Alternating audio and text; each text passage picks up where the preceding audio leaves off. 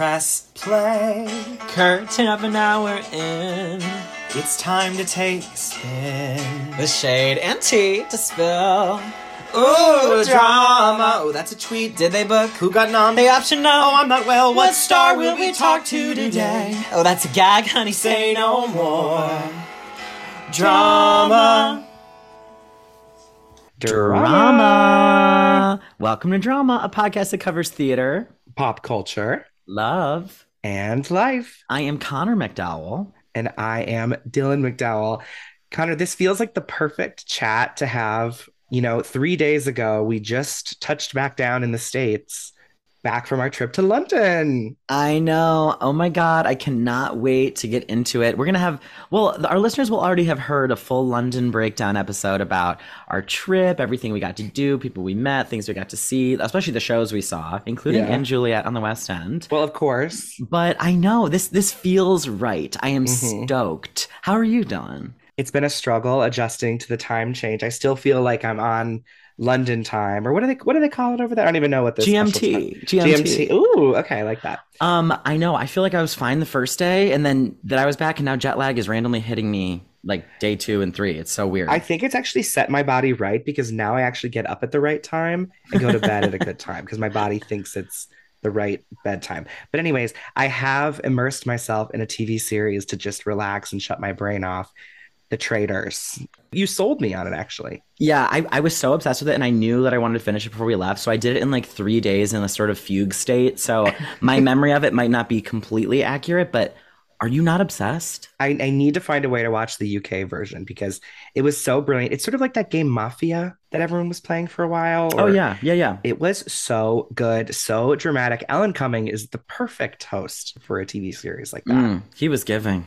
He was. I loved all his outfits. I loved like the Scottish influences, but I mostly loved the celebrity appearances from people that we love, like Brandi Glanville from The Real Housewives of Beverly Oh my Hills. god. Brandi, Cody Calafiore, Kyle Cooke from Summer House, even like Ari from The Bachelor. I was like, this is the most random group of people. I know. It was amazing. And you're all done. Are you pleased with how it ended? I don't want to I'm spoil it. Very pleased with how it ended. It's Mhm. interesting how it will go in the future because I feel like all someone really smart has to do is watch one season of it and then kind of realize how to play the game. So Mhm. maybe it'll evolve and and adapt as the Well, we're, go we're on. getting a reunion. Andy Cohen is going to do a full Traitors reunion, which I am so obsessed with. I can't wait. I know, that's so I fun. literally, I can't wait to see Brandi and Kate getting down to it. I'm, I'm wondering if he's going to ask, why didn't anyone suspect the person who won? I guess not to spoil I it too much, but no one ever, based on her history of other I reality know. shows, had any suspicion towards her, which I think it makes her a brilliant person to play these games. But yeah, I loved it. I can't wait. I heard you can watch the UK version on what's that site where you can like rip content and put it on as like videos? Oh wow, it sounds illegal. It's like how you used to be able to watch like before the streaming era. It's how you could watch like Legally Blonde, The Search for the Next Elle Woods, or Daily Motion. Daily Motion. Daily Motion. Oh yeah, yeah. Yeah. That's how we used to watch X Factor UK over here. Oh yes, yes, yes. Period.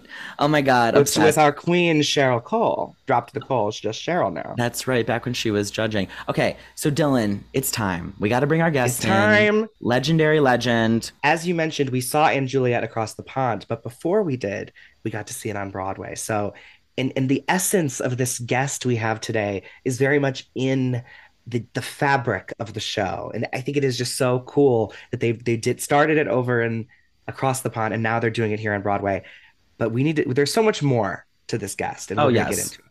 And I also must say that we spoke with our friend Stark Sands about her beforehand, and he said, You guys are going to have a laugh. Our guest is fucking perfect, y'all. You surely know her as the scene stealing supernova Angelique, also known as the nurse in & Juliet, a role she is currently starring in as her Broadway debut. The same role won her critical acclaim in the West End, where she originated the part and received a 2019 What's on Stage Awards nod for Best Supporting Actress in a Musical. She memorably portrayed Mrs. Phelps, the loving librarian in Matilda Across the Pond, as well as Mrs. Corry in Mary Poppins. Other West End main stage performances include Madame Morrible in Wicked, Madame Thénardier in Les Miserables, and Daddy Cool. Her range is exquisite, including turns into pantomime Dick Whittington, Clearwater, Breakfast at Tiffany's, The Lorax, Ragtime, Fiddler on the Roof, Romeo and Juliet, White Christmas, Guys and Dolls, Ma Rainey's Black Bottom, The Sunshine Boys, and more. Telly viewers will know her from Casualty and EastEnders. She's also a former radio personality, calypso and soca singer, and true icon. Please welcome to drama, Melanie, Melanie Labari. gosh. You know, um, when I hear my CV kind of like read read to me like that, uh, one, I'm astounded because that that I even got a chance to do so many of those things and, and to be in those shows that maybe in a, in a world that we live in now, I would probably not get a chance to be in, um, or to in some of those things to to be the first person that looks like me to be able to touch those roles on the West End, um, and that I feel really grateful that I got the opportunity to do all of that as well. But it also makes me feel old. no, no, no, no. oh my God. You are overflowing with youth and stunning, a fountain of youth energy for sure. but somebody should tell my hips. you know, I, in many ways, I feel like you're just getting started. Like that you're having a moment right now. Maybe it's that you've kind of transferred over here to the States and we're all, if we hadn't already fallen in love with you, starting to fall in love with you now. But you just have this infectious energy about you, Melanie. It's so, so lovely to meet you. Well, it certainly does feel. It's so strange. I'm I'm nearly 50, okay. you know, young people. I'm nearly 50, and it's uh it's so nice to do things for the first time when you're nearly 50. Mm. I hope everybody has that experience as they go up in whatever age bracket that you always get to do things for the first time and this is my Broadway debut. I have never been here before. Even though I've made brand new musicals that have transferred to Broadway, I have never been here before. And when I tell you, it is, I'm like, I'm, I am like a baby. I am like a baby. And so it does feel as if I'm at, yes, at the start of something, or at least I hope at the start of something. Because you never know. This is a fickle industry. And, you mm. know, as much as so they could love you one day and then spit you out with the old news the next day. But I'm enjoying every minute of just being here right now, you know? Absolutely. Oh, and we're we're the better for it. It it has truly been such a magical Broadway season having you as a part of it. When I heard that you were coming over with the show as the only cast member that was transferring with the with it, it felt right. And we'll get into all of that. We'll talk about Anne Julia. We'll we'll talk about your entire career that we just kind of mentioned. But we do sort of like to kind of just check in with our guests just as we kick off the podcast. And I am curious, are you well? I am so well. I, you know, I have good health. Even though all of January I was sick like a dog with the seasonal flu. no. It went on and on and on, and I was like, still, both Paulo and I, we were both just like sniffling on each other every day. and but he's so beautifully trained that it didn't affect his voice, and I was just there croaking and squeaking and grunting at the people on on the Sondheim stage. But it was fun. Um, but I am, I I have good health. I have good mental health. That's something I think I I am blessed with. I'm blessed with good resilience. I think maybe I put all my trauma, I, I didn't put it, but you know, all my trauma was placed at the beginning of my life. so, and so it made me exceedingly resilient and strong, not like, uh, not, not rigid, not like a board, because a board can still break, but strong in the way that I can be flexible and malleable enough to mold myself into different situations and to accept what is. I said before that I'm I'm an existentialist with a with a small e. I'm not a big existentialist. I do love I love philosophy. I don't understand half of it, but I love to read it because I love to challenge myself. But I'm an existentialist with a small e in that I I do believe in the isness of things, and even when things are going poorly, I believe that yes, it's life is shit.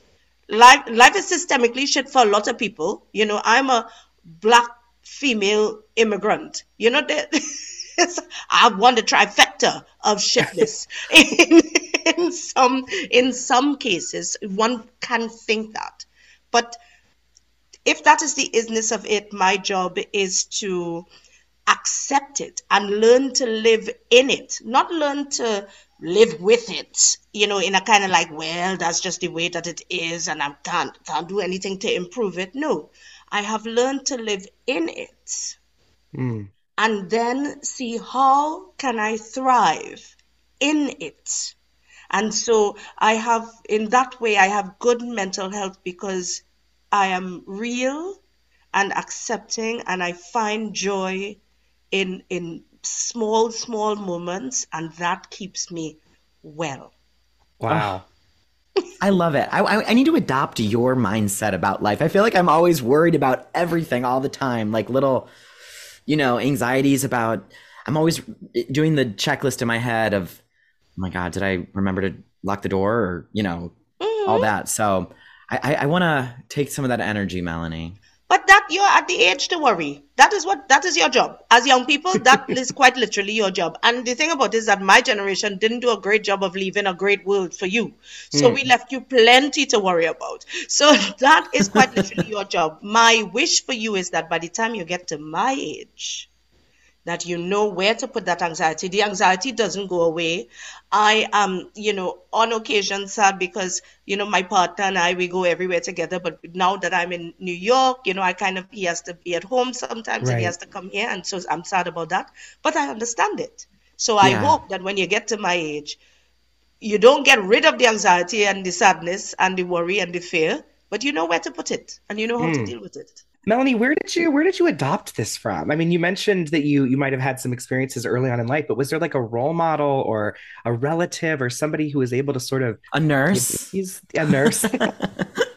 yeah, to give you these nuggets? I had I had great teachers. Mhm. I had first of all I had excellent mothers. I have both a mother and a stepmother. My stepmother sadly passed away in the middle of last year at the start of this & Juliet New York journey.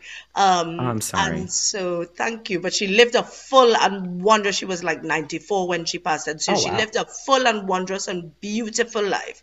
And I have a healthy mother um, who herself pulled herself out of uh, circumstances that one might have described as disadvantages. and now she's like dean of the College of Education in University of Houston Clear Lake, and you know it's like I have achieving women in my family. Yes. I have excellent teachers who were kind to me because I was a strange kid. I didn't have a lot of friends, you Oh. know. I was like a like a weirdo, and and I used to go hang out with my teachers a lot, and they were always kind, and they let me do it. Um, so I learned kindness there. Like Matilda with her librarian. Like Matilda with her librarian, yeah. I had, you know, I had uh, my chemistry teacher, my biology teacher, you know, that I would just go and sit in the labs in my free time because I I didn't know how to be cool, and did, I'm still to this day not cool. I do not know. I don't know how to be fashionable. I don't know how to be cool. I and I never knew. Like never knew how to do that. And so I would just go and sit with my teachers and they were like they were incredibly kind and open and they just let me be as well. I found the other day in like, you know, boxes of old papers and whatnot, a recommendation letter from one of my old high school teachers. And it was so funny because I am still that person. You know, it says Melanie is a serious child and she doesn't make friends easily. And she does, and I was like, yeah, correct. That is, That surprises me. yeah. But I also I read a lot as well, and uh, poets like Maya Angelou, great authors and uh, social figures, and and they were very important to me. Um, Maya Angelou, quite literally, I can pull out a Maya Angelou quote for almost anything. Wow. because I, I, I was Maya Angelou was like my spiritual mother, Mm. you know. But I've also been obsessed by things like the Muppets and Sesame Street, Oh, I love that. and Jim Henson, who is my hero of all heroes, and I think my touchstone in terms of the person that I wanted to be in this world, somebody who could bring joy and magic and make things that allow people to create together and make things that it wasn't just for me, but it was for everybody who came after me. I always say that whatever it is I do is not for me, but for those who come after. Mm. And so, yeah, so that's where I think that's where I got it from.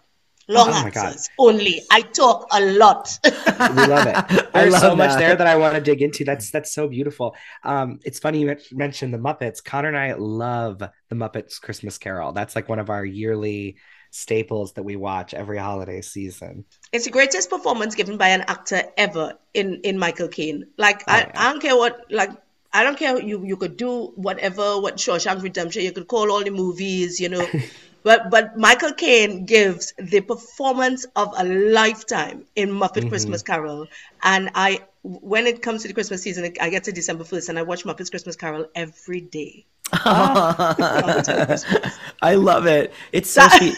You're right. He's giving like the most empathetic performance ever against puppets. He's got it. but those puppets are like they're iconic as well and and they're everything. You know the, what i love about how they made those puppets is that those puppets represented us and parts of us but in a big form you know so you know the the kindness and empathy of kermit the extravagance and and presence of miss piggy the the the bravado and the courage and the the always pushing forward of Gonzo and the the awkwardness and and and doubt of Fozzie Bear, you know, and wanting to be loved and and it's like they took apart the human emotional experience and imbued imbued every muppet with that and showed people through those little furry felt characters how you could still love those parts of yourself Mm. Don't start me on the Muppets, you know. I'm telling you, we will be here for hours. Listen, that's so special. I love that. love I love it. that you you you're still in touch with that as well. You know, it shows that like it's for everybody. It kind of reminds me of I'm going to be talking about London Forever. Connor and I just got back, as we mentioned. It was the best time ever. We saw a pantomime for the first time. It was Mother Goose with Ian McKellen and uh, John Bishop. John Bishop as Oh, well. you saw you saw like the mother of all pantomimes there. It was everything. and it was like, wow, this is for everybody. But the jokes, you know, are geared a certain way that the adults are loving it, but the kids are mesmerized. And I wish there was something like that over here in the States because I think we could really use it over here.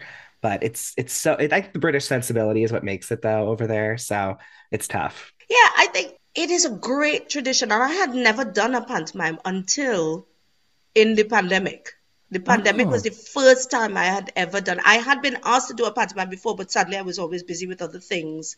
Um, and you work hard in a pantomime. Oh, sure. you know like sometimes you know the, these people these performers are like working three shows a day children are screaming at you at 10 o'clock in the morning i'm like uh-uh i don't have children there's a reason and, uh, and then we did this pantomime at the national theatre in, in 2020 and only got to do four performances of it because we got shut down again No. Oh, that's right. You guys went into a second lockdown, right? yes Oh, Oh my no. was it were, were the four performances you got to do very fun? It was great, but the thing about it is that they were like our preview, so we were still changing things every day. And then we knew that this shutdown was coming, I think, like on the third day, and the National Theatre, with their excellent people and excellent resources, jumped to and filmed our last performance. Mm. And what they did was streamed it every day for people to be able to watch it. So people Ah. could watch it at the National Theatre or um at home website and and that was kind of fun. That was that was really fun that they were able to do that. But we were we were still I, I ran on stage in my big bell costume and fell right over on the first day. I, you know, so so it was still working it out, you know, with like a battery pack because the, the skirt was like light up and a big heavy battery pack Oh. underneath. And we were like changing lines and, you know, trying to play a ball game. And it was like so weird because pantomime is about interacting with the audience, but this was in the middle of the pandemic. So, first of all, the seats were all spaced like 12,000 feet apart. Mm. so you were performing for like 20 people in the big Olivier Theatre. and then, you know, places where you would have the kids come up on stage, Right. you know, to do things. You couldn't do that. So you just had people like screaming at you. I was like, this is so, it was so weird. I'm so glad that we're past those days, you know? like, we did what we had to do, but my God. we did. I did some work in the I mean, it was so funny is that I, I managed to put five credits on my CV during the pandemic wow. because it was great because people were like, we would like trying to make stuff and trying to, you know, uh, stream things and make streaming theater. And I remember going back to the old Vic to do the Lorax. Oh, yes. But we went down, which I was in the first time around, the very first time that we made it at the Old Vic. Um, and but we did it with like a skeleton cast in an empty theater. We were streaming it live. So it was, you know, we were wow. performing live every night and streaming it. But they had cameras set up all over the place and we didn't have any costumes because the costumes were, I think, were over here because they were planning to try to do the Lorax over here. And we were like running with these makeshift cardboard puppets and and running up and down this big old theater trying to find you know where the next camera shot was and crawling underneath other people. I oh tell you this was a it was a weird time but I, it's kind of like also interesting because i could say that i did that. Yeah. You know you were doing what you had to do to work to feel creatively fulfilled and also to bring joy to people who are stuck at home so we absolutely needed it. I think i think that's one of the grounding principles of & Juliet. And I think mm-hmm. it's why we're doing so well uh, on Broadway right now. We we had an extremely beautiful, um, busy January, and February looks no different so far. Um, people need a little bit of joy and spectacle. We yeah. have all the things, yes, we have all the social stories and all the pure, beautiful, deep meaningful moments but we also just bring light and joy. And and there is nothing more joyous than Paulo Szot dancing to the Backstreet Boys. I'm gonna tell you that alone is worth the price of the ticket on board. yes. I was going to say. That's why I want to come back. I mean, now you've been attached to this project for years. Now you're doing it on Broadway. Is that what keeps it fresh and exciting for you every night to do it? Is the the, the way you're bringing joy to audiences and to each other on stage or is there something else that helps you every single night go back and be like, I'm going to slay Angelique again? It is part of my practice. You know, uh, you talk about the skills of being an actor, and one of the skills of being an actor, especially when you do commercial musical theater, which I do, um, is is having to come every night and tell a good story. Mm. Um, and and you have to is about doing all the things well and about being truthful and and being honest about where you are and and doing that mm. every night for the audience. So that first of all has to be in the actor's toolkit because sometimes you come here tired. You know, you do something during the day, or you know, or, or like during the month of January, and I had a, a tr- things with my throat, and you know, still had to sing.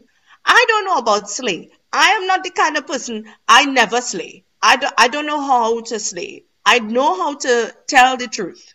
That's that's all I know how to do.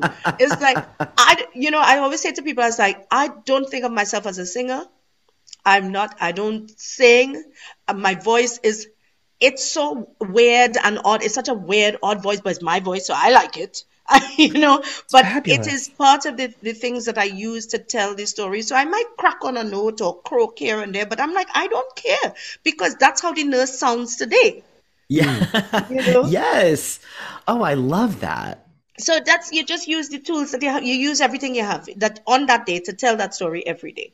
Yeah. Sure. I mean, you are phenomenal in the show. I it was actually during the early days of the pandemic that we finally listened to the cast recording of & Juliet, of course, the West End version, which is incredible. And we had like Cassidy Janson on our podcast. We had Jordan Luke Gage on the show. And we just could not get enough of talking about and consuming & Juliet content. You're such a standout. And that speech you give at the end, oh my God. And when you sing perfect, um, it's just beyond. Yeah. Love that speech at the end wasn't in the original script. So it, it, it didn't come until about three weeks into rehearsal for Manchester. It, it, it just wasn't there. And David huh. West Read went away and he came back and he said, I realized that after since you've been gone, and you say that little line after what you want from me, we don't really hear from the nurse until after the wedding.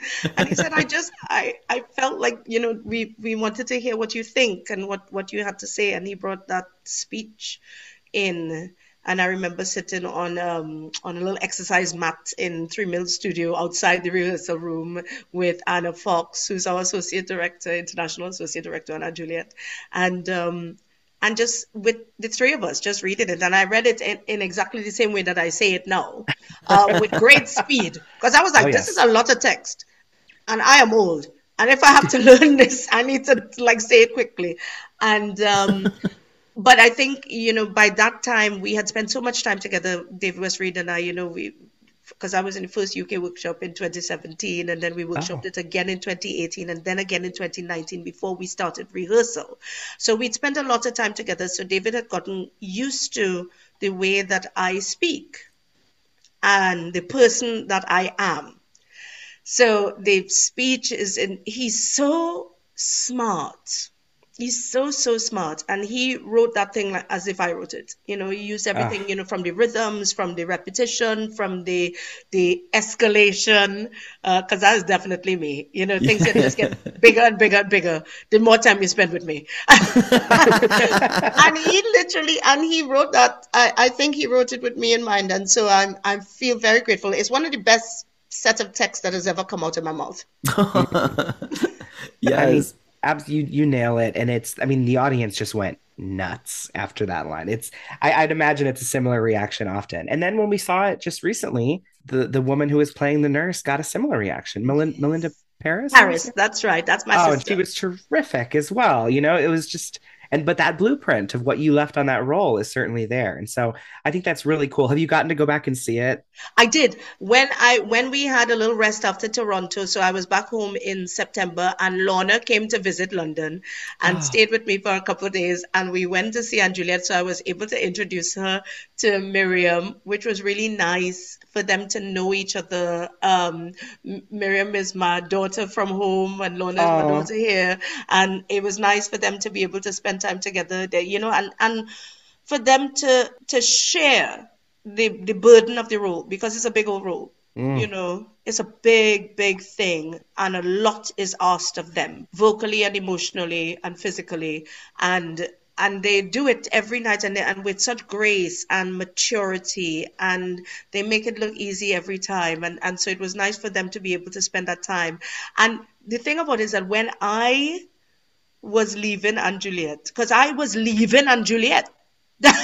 You're done. in September, we came back, we reopened the show, and they said, "Are you going to stay on after March?" March was my March twenty third was my last show, and I said, "No, absolutely not. I have done the show. I have to go off and try and do other things." Sure. And I called my friend Melinda, and I said, "You have to come and do this show because Melinda has done every part that I have created in the West End."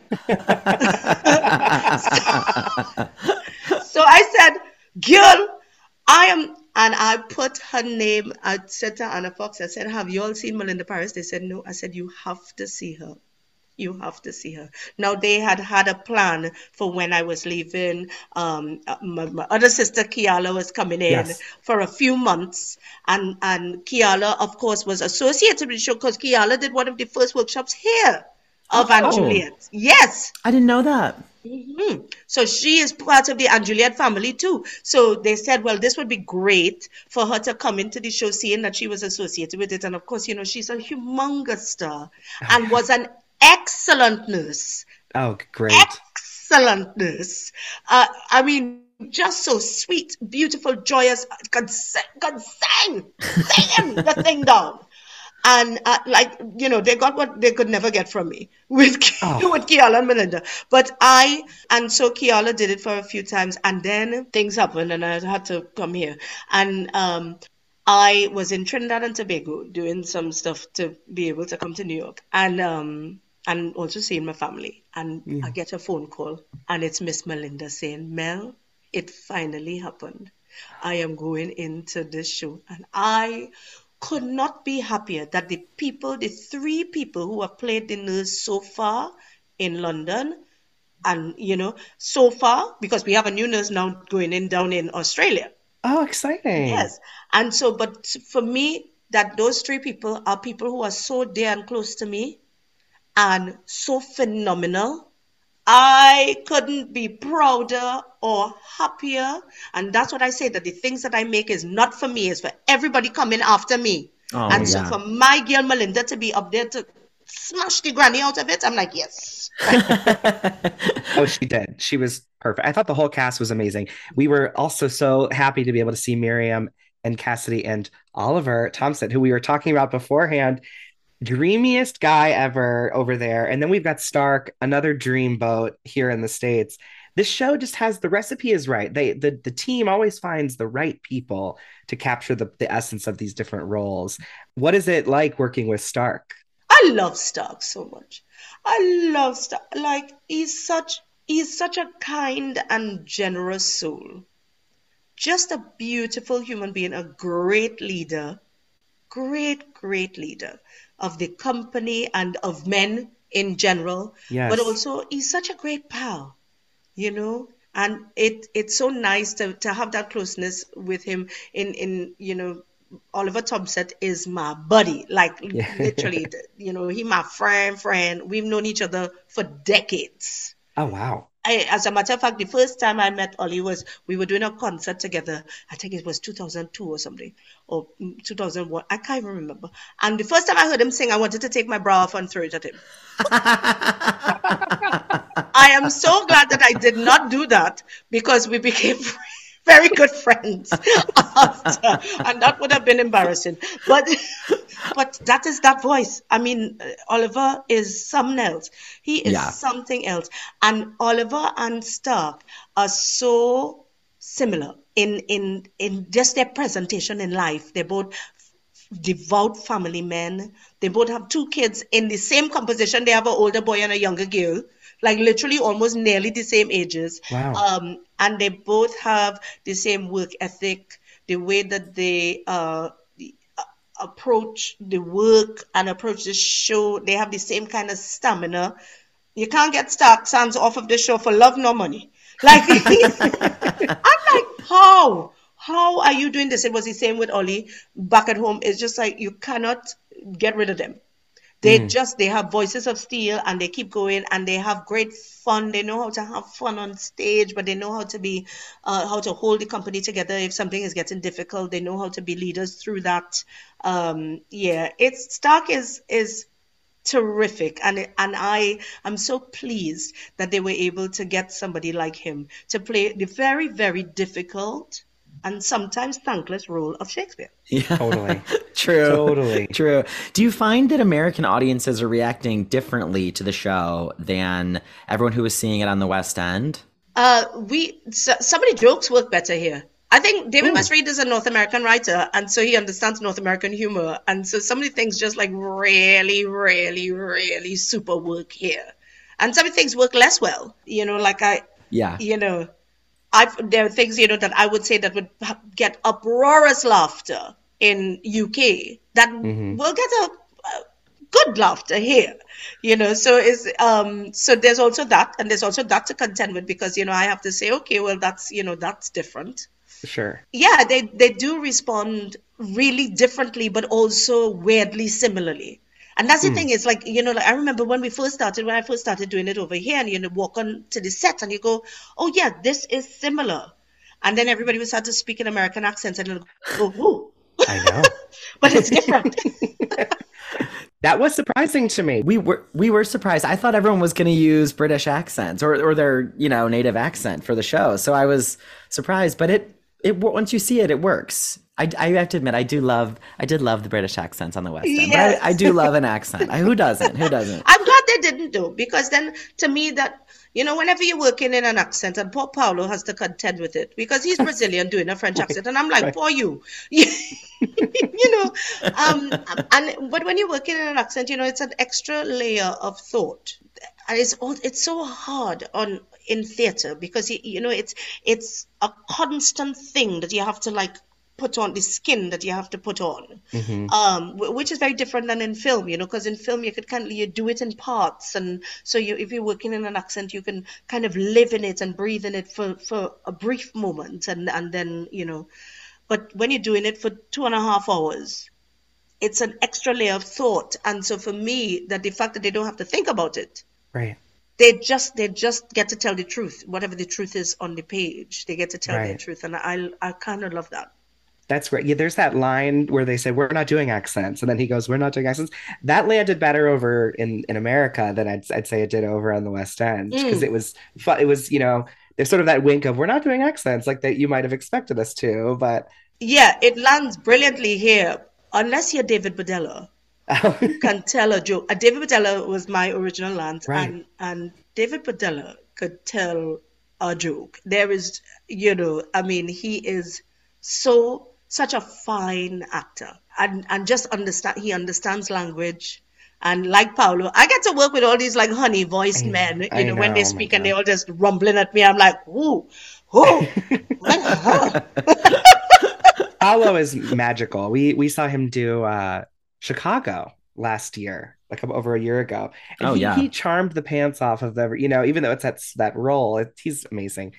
And then he's wearing the cod piece and & Juliet. It's I'm ready to take my bra off. No, mm. that far, you know what I mean? Anyways, um, have you ever had to ditch your native accent for something? Have has a role ever asked or a company or anything like that ever made you? I have on occasion. Yeah. Yes. Um, when I did Wicked, I, I did RP in Wicked, and um, okay. and when I was in Les Miserables, I had a kind of Cockney accent. I'm terrible okay. at accents. Um, I often insist on working in my own accent because a lot of people get to. Mm-hmm. And yes. there are more than two accents in the world. And I feel that it is my responsibility to make people understand that. Wow. Um, yes. That you can make a part, and it really doesn't un- unless it is it's you know if like something's written for people in Sheffield, I don't expect myself to be turning up in a Trinidadian accent for a play set, and you know and, and that it's important that all the people are from Sheffield. Or if you yeah. you know writing about miners in Yorkshire, I don't expect myself to turn up with a Trinidadian accent there. But if the world is wide, and the world as written is wide, then I don't see why I wouldn't have my own accent. Mm. Uh, you know, I've made the great British musicals. yeah, you, know? you have, and and you I've have. made them in my own accent. A lot of the time too is is because they want me to be other. They want me to stand apart from the rest of the people in the show. Um, mm. so for Mary Poppins, I was playing a magical character, and for um, Mrs. Phelps, I was um, I they wanted a safe place for Matilda to go that didn't sound like her school or her home. Mm. And so, um, and there is a warmth. There is a warmth to my accent because it's from a oh, yes. sunny, hot place. so you know that that comes that comes with it as well. So they, you know, often when they want somebody to feel safe, they would say, "No, please carry on in, in your own accent." Oh, that's great. I, I really respect that. Yeah, speaking of Trinidad, you know, obviously where you grew up and and and learned your love of music and the arts and everything, we do like to sort of tap into that period of your life, or it might be a later period, where we call it the ring of keys moment, where you sort of had this realization that pursuing a life in the arts was what was the path you were going to take. Do you feel as though you had that moment? I was always going to be in the arts. I think I I would so I was kind of like, as I said, I was a weird child and a kind of a nerd, but I was also incredibly precocious with the people I felt safe with. So I would perform on tables at three years old and make my family sit and watch because. you know, because she's, uh, what else was she going to do? I had a vast imagination. um, for me, it was the Calypsonians. Hmm, the, okay. the Calypsonians like Sparrow and Kitchener and Lord Melody and David Rudder and and Calypso Rose. They were such extraordinary storytellers. Uh, the Mighty Duke, Tambu, I you know just great, and especially David Rudder. Like David Rudder, who was the person who then wrote my first song and album which catapulted me into fame in Trinidad and Tobago. So I was 16 At a young years age, old. right? Yeah, okay, yes, yeah. I was, so I started oh. singing calypso when I was eight because I wanted to be a storyteller like the calypsonians. And calypso is very different to soca. So soca is like the party music. It's kind of the, is the music that you would hear on TikTok now. Okay. That's soca music, right? Okay. Okay. Um, but calypso, it's often concerned with the social and political landscape of the world, and they would give a social and political commentary. Um, so you had to be a really good storyteller. And for me, I always wanted to be an actor. I didn't know how to get into acting because I grew up on the wrong side of the tracks in terms of the socioeconomic status. So I didn't go to drama clubs or, or anything like that. As a matter of fact, I never studied drama. I didn't even do it. I didn't go to university for theater because it just it wasn't my path as to, in terms of study, but it was Sure. always going to be my path in terms of my life. Um, and I wanted to tell stories. And so the way to tell stories was to become a calypsonian. And I had a little voice, I could hold a little tune. I love words. I love words. I love being able to uh, to make people listen to words that, that create stories in their heads. And then in terms of theater, I remember going to see a play and there was an actor called Errol Jones. I think the play was Hathaway. And he was playing like this god that was appearing to Hathaway, who was this Cuban chief. And he appeared in the first half of the play as this little tiny mouse and this is this big black man, but like he made himself so small and he was like quite, you know, um really mischievous, like a kind of low key type character. Hmm. And then he came out in the second half and revealed himself as this great God, and he had this massive booming voice. And the surprise that that took me by, I, I was like, people could do this. So not only did did I see that you could tell stories, but you could transform yourself to be able to tell these stories. And that never left me. That performance hmm. went inside my skin and lived there rent free for all 48 years of my life. Um, wow. And I, so that, yeah, that, that was my, that was my, my starting moment where I went, I want to be able to transform myself and tell stories to transport other people to places that they didn't even realize they could go. Wow. Wow.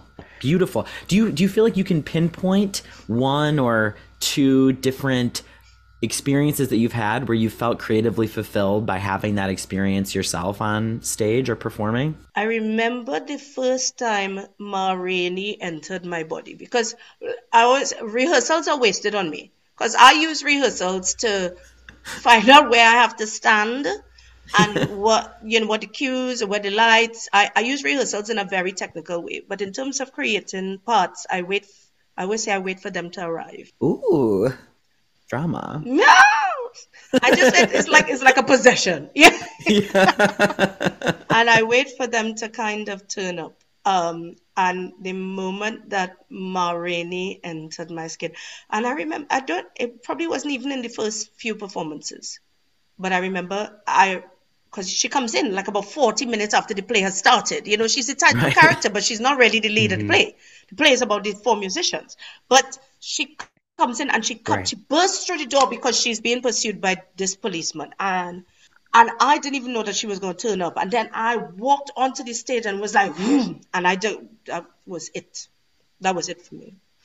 The other time it happened, I, I mean, it's happened, but the other time that that remains vividly in my head. So I was brought to the UK back in 2000 for three months and three months only to do a play called Clearwater. Clearwater was one of my first plays that I hmm. did. Clearwater was really my entrance into theater. There was an open audition. I was very brave and very famous, and I called the director, who was a friend of mine. I said, I am going to come to this audition. Am I going to embarrass myself? And he said, No, come. I said, Okay, I'm coming. And I went and auditioned for this fantastic part of a, a folklore character, Trinidadian folklore character called La Diablesse, the, the devil woman. She was so, she was like, you know, really regal and you know, quite just sexy and all of that. And I I went up for that, and I did not get that. But but what they said, they said we have this role of the mother. Now, bear in mind, I was like 24 years old. But we have this role. She is a, a mother. She does three monologues in the show, speaking to her husband because her son has is spending the night on. She wants her son to be um, a good Christian boy, and he is getting involved in all these other things in Trinidad. And um and she she kind of descends, you know, it's like she starts off really prim and proper, and she kind of and I read for that part, and that was the part that I got at 24, playing a 40 something year old woman. So since that time, I have been Wow. playing 40 something year old women. I've finally grown into my casting bracket. And now people are like, we would like to see you for the grammar. um, so so that was the part that brought me to London. Ah. And and I was doing this thing and going on, you know, so I had no real, real body and no experience really of theatre. I hadn't been taught about it. So I was just kind of learning on the fly. And we were at the Barbican and I was doing these monologues. And then I had the final monologue where she's kind of drunk. She's talking and she's having a reckoning with herself. And somebody coughed in the audience, like if they were bored of what I was doing. I left myself on that stage. I literally, it's like Melanie La Barrie. Well, I was Melanie Hudson at the time, and then I had to change my name because equity. Melanie Oh. oh. Hudson left Yes. the physical body, and mother entered the body. And I gave, I think, on that day, the most profound performance of that speech that I had ever done because somebody told me that they were bored of me by that one solitary cough hmm. in the auditorium.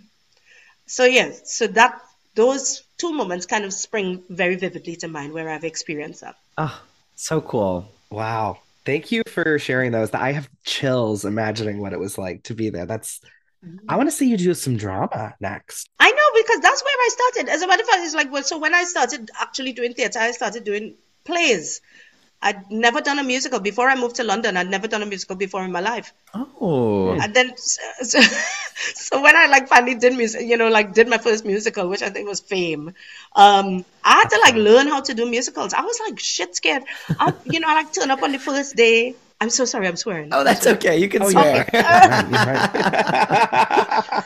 And I, people were like singing and they were like looking at the music sheet and I couldn't read music. And, and they were like doing all this thing and they like knew the songs and knew the parts already. I was like, fuck, how do these people know all of this on the Right. on day one?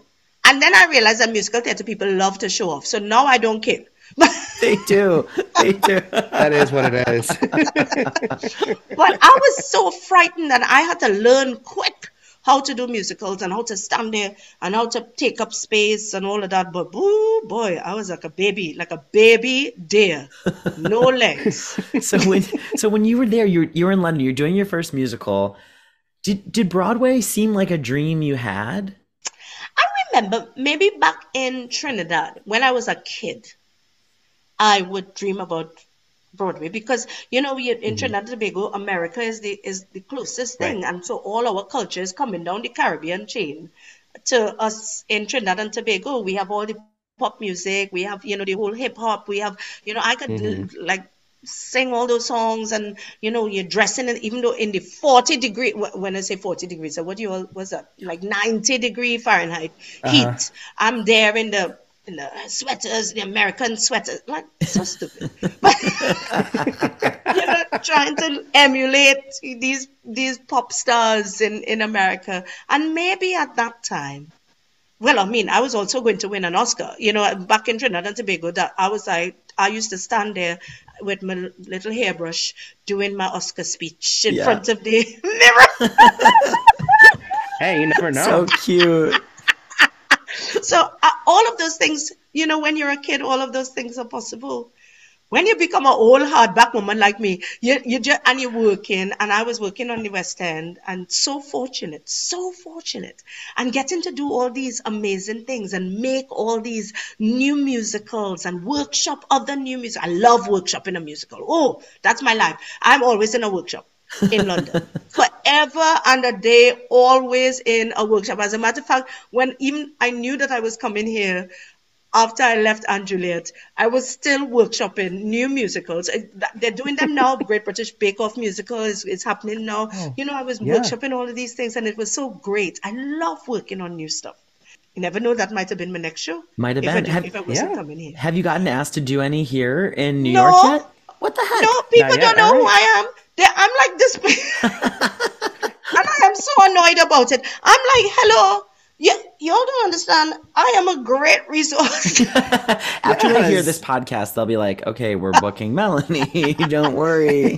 but also, but also, I've only been here a little time, and and you know, I, I understand Sure. that I'm at the bottom of the the ladder. I'm on the bottom rung of the ladder now, starting again Yeah. in New York. Mm. So it's kind of like, um, yeah, I never really thought about it when I was in in London. I probably ch- maybe had a cursory chat about it, but I, Yeah. you know, America is so full of fantastic artists that I never could never compare myself to an artist, to an actor in this country. God, the way people sing over here, I'm like, woo!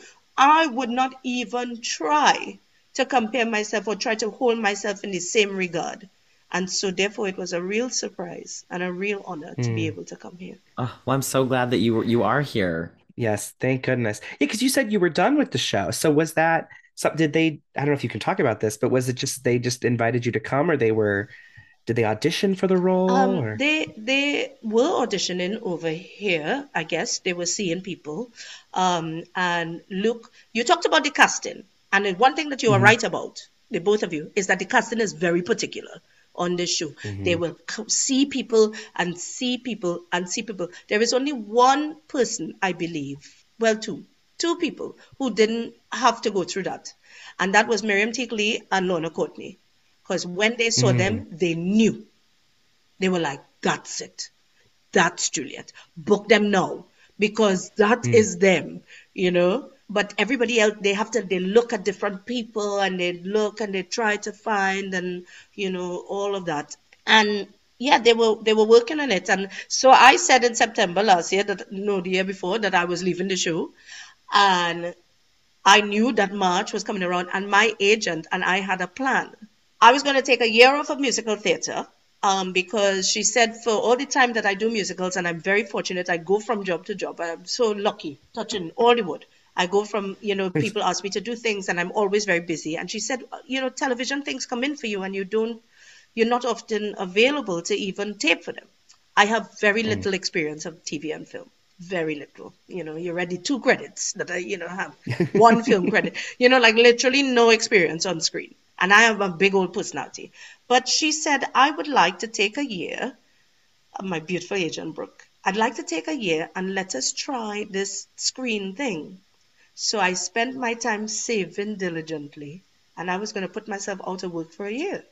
That was the plan. Hmm. And then Luke Sheppard comes and sits in my dressing room. Now I he I saw him at the theater. He said, I'm coming up to see you. And this was like at the end of February.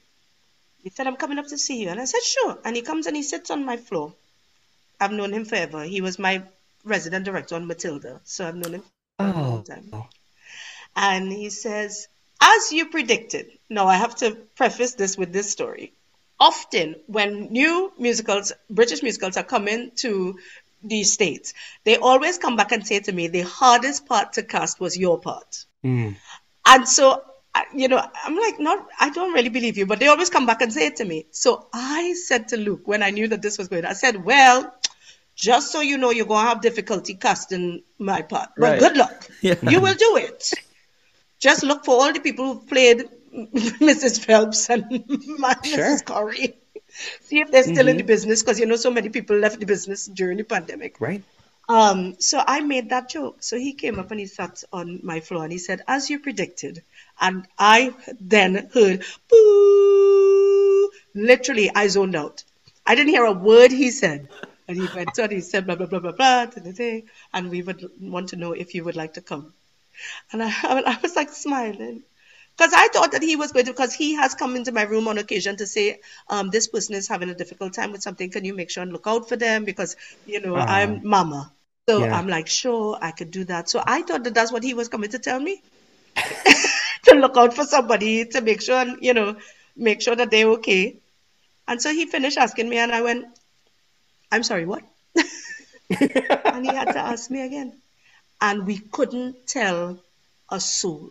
Hmm. So I le- I texted my boyfriend at home, like literally with a a picture of me with my, my hands, because we couldn't say anything in the building because of course it's Right. just him asking me. You know these things happen. I have friends, amazing friends in London who were asked to come to Broadway and then it never happened. So I hmm. was like, I was glad for the excitement of being asked, but I didn't believe it was going to happen. Never believed it.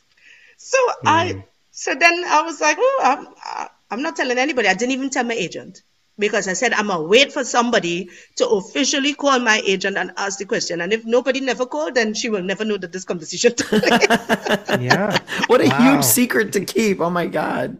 But then, but for me, it wasn't that because for me, you remember I told you I'm an existentialist. I expect the worst. So, so for me, I was just like, oh, this is a nice thing that's happened. That was the experience. Just him asking me was the experience, not the future, not what could happen in the future. The very question, the conversation mm-hmm. that he and I had, that was it. That was so nice to just be asked to be considered. I said, Oh, this is, I am going to enjoy just this happening. And if it never happened, I will always have that conversation. Here I am in New York. Oh, that's amazing. I'm so glad it happened. So- Melanie, yes. Thank goodness. I feel like I could listen to you talk forever. You are so full of amazing stories and such great wisdom. Oh my God. And you've had such an incredible career. But sadly, our chat is wrapping up. And before we say goodbye, we like to end on a dose of drama, something to leave our listeners with. Could be a recommendation, a rant, rave. Drama is everything in life. So it could be anything. And I will kick it off today because there is something I'm feeling dramatic about. The Oscar nominations came out last week and a name was missing from the Best Act- Actress nominations. Actually, a few names, but our girl Viola Davis was not nominated for The Woman King, and it is infuriating. I am devastated. Viola is one of those actors that should have seven Academy Awards. She should have everything. I'm pissed. It's just not right. It's not right. Yeah. It's just not right. Viola needs more than just one Oscar. But, um, of course, she's laid in fences, but she needs more, and that's my drama. Yeah. She's everything to me. So I'm feeling Yes. dramatic about it. Dylan, do you have a dose of drama today? Yes, you have a rant. I have a rave. Um, everyone online is talking about this show, The Last of Us. It's this HBO Max series. It's a pandemic sort of tale that was originally a video game. And I, Hunter and I are sucked in. We just watched the third episode. Everyone's talking about the third episode. It's this quiet gay love story in the midst of this this pandemic. It, Melanie, have you seen it? Have you have you watched the show? I played the game and I was oh. terrified when I played the game. And so now, Oh. because my partner is near, I'm waiting for my partner to come back to New York because I need somebody to hide behind because the thing is terrifying. There are moments where I literally will look at Hunter, my, who's my partner, and I'll be like, "Is something going to jump out right now? Like, do I need to like look away? Because it, is. It Oh, I didn't scary. know that. I I didn't know it was scary. I thought it was kind of like quiet. Well, you know, you if you, if you watch The Walking Dead, it's sort of a similar vibe at, at times. It is so beautiful, and Murray Bartlett, Connor, who I know you love, Love. and Nick Offerman, who I've only really ever seen do comedy. He plays one of these these men in this. Oh my god, it is so good, and we cried. Did you and- sob? oh, of course, of course, we're softies. I know everyone was posting about like best so best gay love story ever on TV, and I'm like, well, Oh, now that now the uh the bar is high here, but you That's, just that's the thing too is I felt the internet sort of overhyped it in a way that it's hard to experience something raw for the first time unless I- everything I always come in with a certain level of expectation now because everyone has a comment on everything but it was still absolutely incredible. Melanie, I didn't peg you for a video gamer. I know, you see, this is the thing. It's like I contain multitudes. Yes. Yes! I I love it. yeah, I it. love to do all sorts of things. I told you I was weird. hey, listen, it makes you interesting, okay? Now, Melanie, do you have a dose of drama to take us home with? I do. Oh God, there are so many things that I can like talk about. So many. This has been a week, huh? On actually, I, I know you know, Yes. but oh yeah. yes, Um, yes. yes, what totally. Mhm. But I think um, the thing uh, that I'm going to rant about is uh, the prevalence of phones in theaters. Mhm. Uh, now, I know that musical theater, we have an interesting and um, flexible, maybe, uh, relationships with telephones and bootlegs and all of that. Now, okay, it exists. And so that is not going to, I'm not going to get into that. It exists. You know, something I've like worked on shows where, the, you know, I would be like, y'all know you're not supposed to be recording the show. And then my, the same kids on the show would be like, send me the bootleg of when I was on for blah, blah, blah. And I'm like, okay. So I understand that I am old. My thing is that the people just be getting brave with it now. If you go and record it, hide now.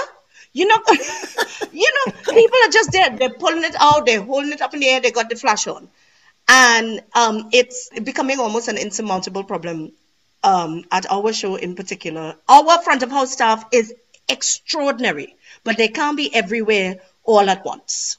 They can't be every everything, everyone, every. What's the name of the movie? That's yeah, right. so yeah, that's right, you got it. It was a problem when we saw it for I, sure. I have to tell you, we went on a Friday night. The mm. audience was a little out of control. Yeah. Like fun, fun. They were having a blast. But me, I, all of a sudden, I realized I was like, "Am I a stuffy theater goer here?" Where I was like, "No, I want to hear Betsy Wolfe slay some Celine right now," and you're all singing along. Like, give me a moment here. Yeah. But, I know, but then I was it's like, "Well, I'm glad people are having fun." So it's one of those like yeah you don't you you quite don't know where to land on all of this. And i and i uh, i'm not going to la- i'm going to like float gently above the, all the issues of the, of the of the audience participation on the show because i understand that also max martin has written the soundtrack to our lives and people they get this and and so you know they feel compelled to enjoy it in a yes. in a noisy in a vocal way. Um but i'm just like yeah it to me it's the technology and i understand that the world is about technology now it Right. it is all of that i i kind of I like and I like to be in it. Like my my social media is active, you know. I, it's not like if I shy away from it and I've I've deleted the app. So you know, I don't do none of that. I have no platform in that I, you know, I have no. It's not curated. I'm on my social media with my hair uncombed and no makeup more times than really I should be, but and in my pajamas more times than my TikTok is like a mess, right? Oh, I love that. but it is as you know as as you said dylan it's my authentic self and and my tiktok and all my social media is really to make the young people i work with laugh you know if other people follow along sure but it's not curated it's not beautiful it's not there is no theme there is no content where it's just me mm-hmm. being a big old fool right? So i understand that the world that we live in is about technology and people now experience things through the lens but i just it's just so much of it. It's so much of it and it it's now impacting how other people enjoy it. So if you mm-hmm. want to enjoy if you want to film hide hide it. If i don't see it what the we have a saying what the eye don't see the heart don't grieve. So if i can't see you then i will never complain about you. Right.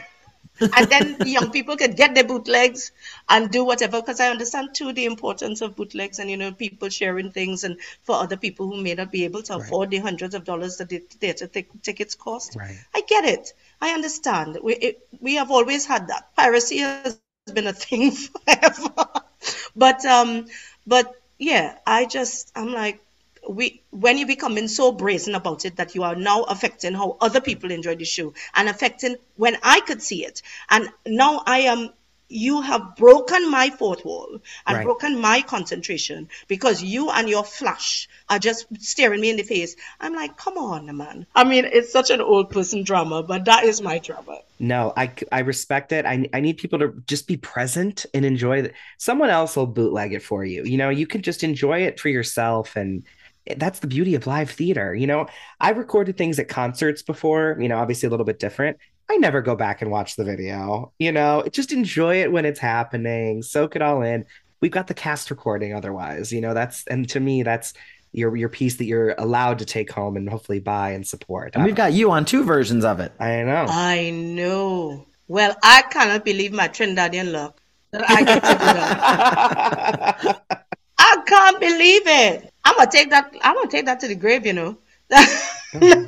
You're on a couple of cast recordings. I'm on a few. Yeah, Yeah. I'm on a few of them, and that's been nice. But I've never been on a original London cast recording and an original Broadway cast recording before. This is cool.